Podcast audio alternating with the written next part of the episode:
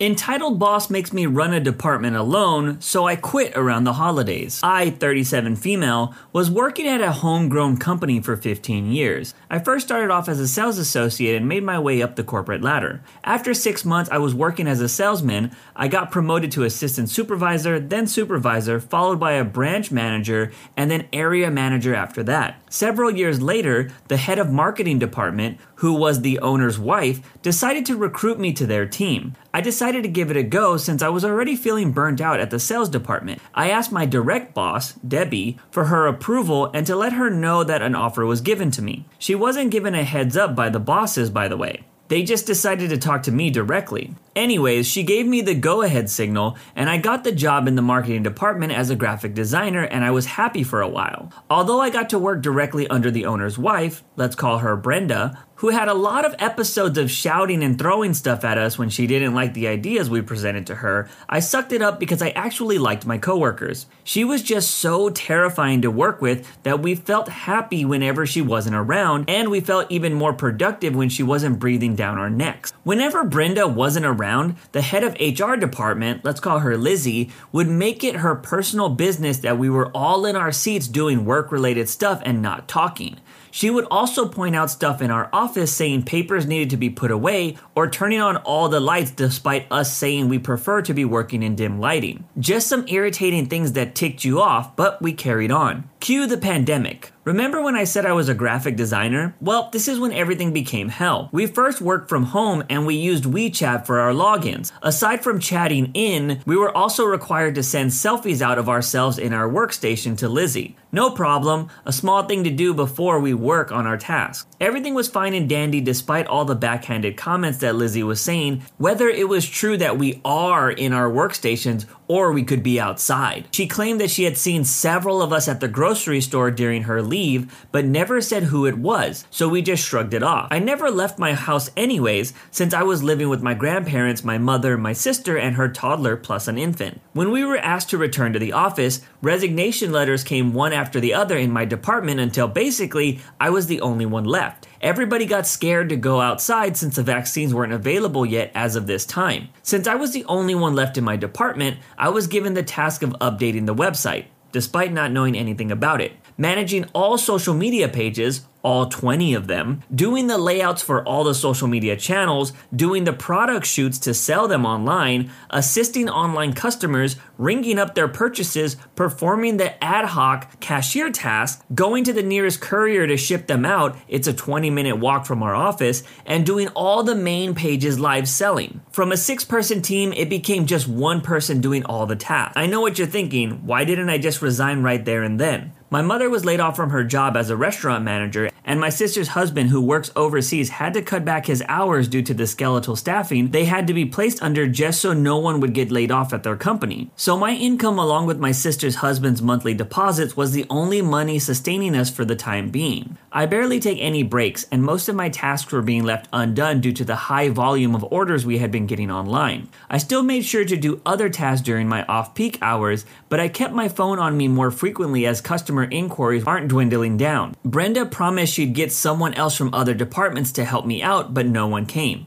Lizzie told me someone is coming soon, but still, nobody came. During this time, Brenda never went back to the office since she was afraid of being exposed and exposing her twins, both still toddlers, and her mother in law, who was a germaphobe. So, she asked Debbie to step in to supervise me. Now, Debbie was a great supervisor. During my time with the sales team, she gave me stellar reviews, and I always passed our evaluations with flying colors. This time, however, she seemed out to save her own skin since she was from the sales team. She'd look for other people to blame for lower sales. She, along with Lizzie, mentored me and played good cop and bad cop. Now remember, I was already doing the jobs of a whole department. I was a single person doing a six person job. Never received any bonuses or salary raise. I was earning just a little over $200 per month. I'm not in the US, but if I convert my salary to dollars, it's about that much. During this time, they hired a new person to do the website. Let's call him IT. So updating the website was already off my hands. They decided to give this guy a salary of $600. $600 to take a single task off my hands. I was hurt.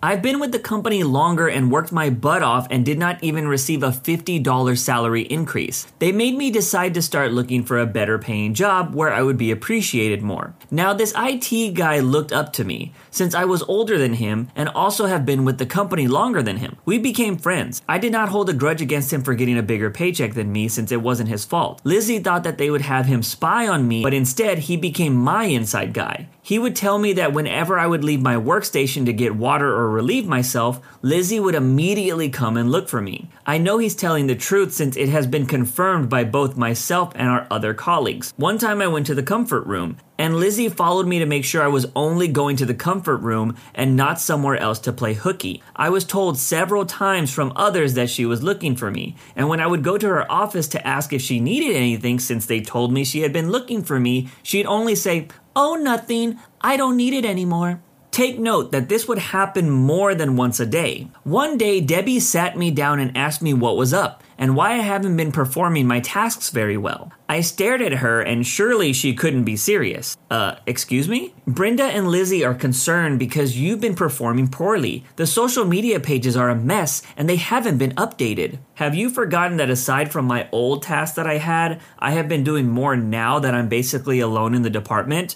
I have more tasks under my belt than I can manage. Yes, yes, I did tell them about that. It's just that, well, they are also concerned that you have been going out a lot. Yes, to deliver the items our customers ordered to the carrier since we're not qualified for pickup. Debbie grimaced at this point. Uh, Lizzie actually saw you in an establishment that's not the carrier. Where? At the pharmacy? Well, pardon me for buying medicine for my headache instead of calling in sick for the day. Oh, I see, I see. I guess she misunderstood. Okay, don't worry about the additional staff. Lizzie is currently interviewing applicants to replace those who left your department. After hearing this, I felt horrible. I felt like I had CCTV on me at all times. I even felt that going downstairs to get water was a crime. I was truly miserable, but all of my job searches were turning up nil. IT guy was the one doing the meetings with the other departments now since I was too busy with the online orders. One time he told me of this conversation between Brenda and another department head,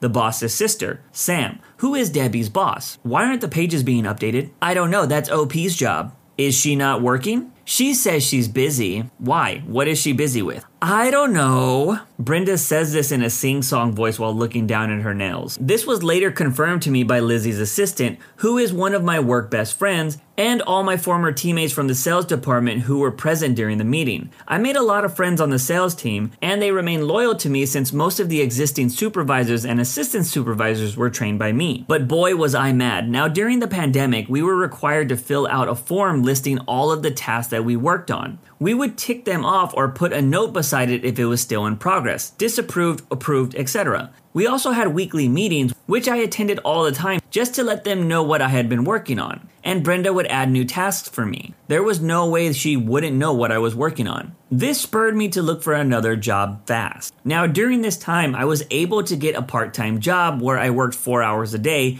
but still received twice my monthly salary. This allowed me to save up for a good computer so I could pursue my dream of being free of shackles that bound me to a miserable job. I bought myself a computer. Companies began hiring more once I started sending out resume after resume. As soon as I got home late in the evening, I was job hunting. I finally got accepted into a foreign company that paid me in dollars. I was offered more than thrice my previous salary because of my skills. Now to start my revenge. I did not submit my resignation just until I had a job offer signed and sealed. I made sure to cover all the bases. Come a few days before Christmas, the job offer was finally in my inbox. I was only too happy to sign it and send it back to the new company. Christmas morning, I gave my two weeks notice to Brenda, CC'd Lizzie, and Debbie. I did not hear anything from them until the day after Christmas. Debbie called me. I don't recall the exact conversation we had, except I just told her that I had been offered a job with a higher salary. She did ask me if I'd be interested in staying if they matched the salary offer, to which I replied no because I don't need to work in a toxic environment where I'm constantly being watched and scrutinized by the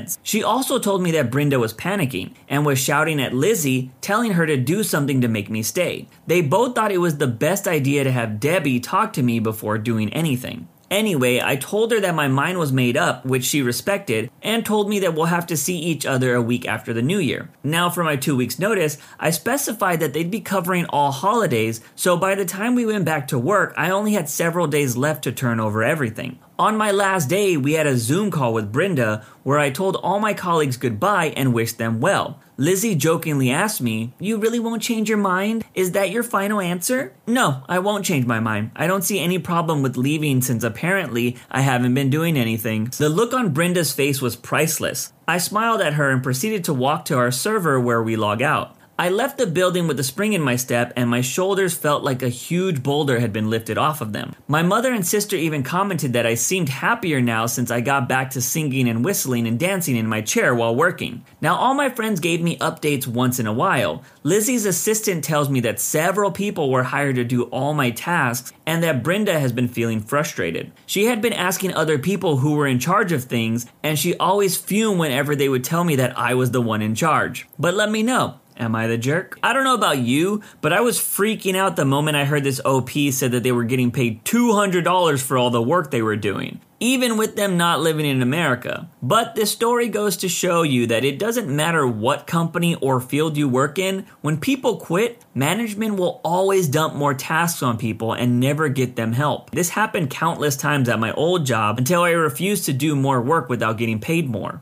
My refusal lasted a few months until they finally decided to open up some new lead positions that would pay respectable wages. I've said this a million times on the Jerk channel know your worth when it comes to working for a company. Most see you as a number and easily replaceable. So make sure you're happy where you work or the stress might just eat you alive. Boss says I have to scan packages before I load them, then gets mad when I refuse to load unscanned packages. First things first, a little backstory. I work as a package handler at a large hub facility of a well known shipping company, spending many days loading residential delivery trucks. The packages come with a special barcode on the side, as well as small spot labels that allow someone to see the address and which truck they go on. We used to have small scanners that would scan the barcodes in order to ensure that we didn't put the packages on the wrong trucks or get a package that didn't belong, as sometimes the labels could get lost or packages could get the wrong spot label. The truck is even fitted with a small door with side sensors, so if you scan a package and try to walk into a truck where it doesn't belong, the scanners would start whining. Now let's move on to the main antagonist of the story, Alan, my former supervisor. Alan is a short, skinny guy with a thin mustache and is a micromanager at the highest degree. He always walked up and down the trucks to watch us work also watched us from a distance and close by with his arms crossed to get us to work faster. Always constantly told us to grab all of our packages as they came to us, despite the fact that they go around on a moving conveyor belt that literally loops them back if we miss them. He always told us to load up our largest packages as soon as we get them, even though it makes it harder to move through the trucks, and place other packages on the shelves and had the tendency to hop into a worker's truck to move packages around the right way, aka his way. I can go on and on about Alan, but today I'm here to vent about one of these events, or we would be here all day. So, anyways, Alan had me and all the other package handlers of our area in a group texting chat in order to tell us our start times for the next shift, as well as to compare our work speeds to each other via our scanning count. I assume to make us feel bad and work harder, but we don't really care. Around that time, the number of packages we missed loaded onto our trucks, as we call it, and ever since, Alan has been adding this to the group messages that we can scan every package and make sure that we aim for zero misload. Annoying, but nothing too serious, at least I thought. So one day I was working on the belt as usual, and my scanner suddenly decides to screw up on me as they tend to do if I smack it or if the battery comes loose. I go to Alan and ask him if he could help me fix it or give me a new one to use. Instead, he takes it and tells me to keep loading my truck without the scanner and just to use the labels on the packages. This isn't really allowed, and instead I choose to stack the packages in front of the trucks so I can scan them once I get a new scanner. Alan eventually comes down and tells me just to load them into the trucks normally and stop stacking. Frustrated, I just shrug and do it to try to avoid any real conflict. That evening, Alan messages the group and lists our speeds with me at the bottom and is once again spouting on that we need to make sure we are scanning our packages before loading them, and even comes to talk to me the next day about a number of misloads. I'm angry, of course, as he is the one to tell me, but at that point I was still fairly new to the job and didn't feel comfortable arguing with the supervisor. So I just try to continue on with my work with the mental note of always scanning my packages no matter what so he can't pull this again unaware that this would be my malicious compliance later on. Fast forward a few months later, Alan is leaving for real estate and is training one of the package handlers to be his replacement before he leaves. By that time, I am fed up with all the micromanaging and pestering and can't wait for him to be gone. It's about the final week of his employment that I'm working the belt, and once again my scanner frigs up and stops working. I hand it over to Alan once again, and just like before, as if he never cared about scanning, he tells me to keep loading the trucks. I smile to myself and nod, so I continue stacking my packages in front of my trucks, waiting for a new scanner to arrive. Not long after, Alan comes back with the trainee at his side. He asks me what I'm doing, and I tell him that I'm stacking my packages. Once more, he tells me to keep loading my trucks, and this time I talk back, telling him I'm not loading them without a scanner. I have to admit, at this time, I was done with Alan and I let my anger get the better of me, raising my voice and getting a bit snarky as I have very hard time dealing with anger,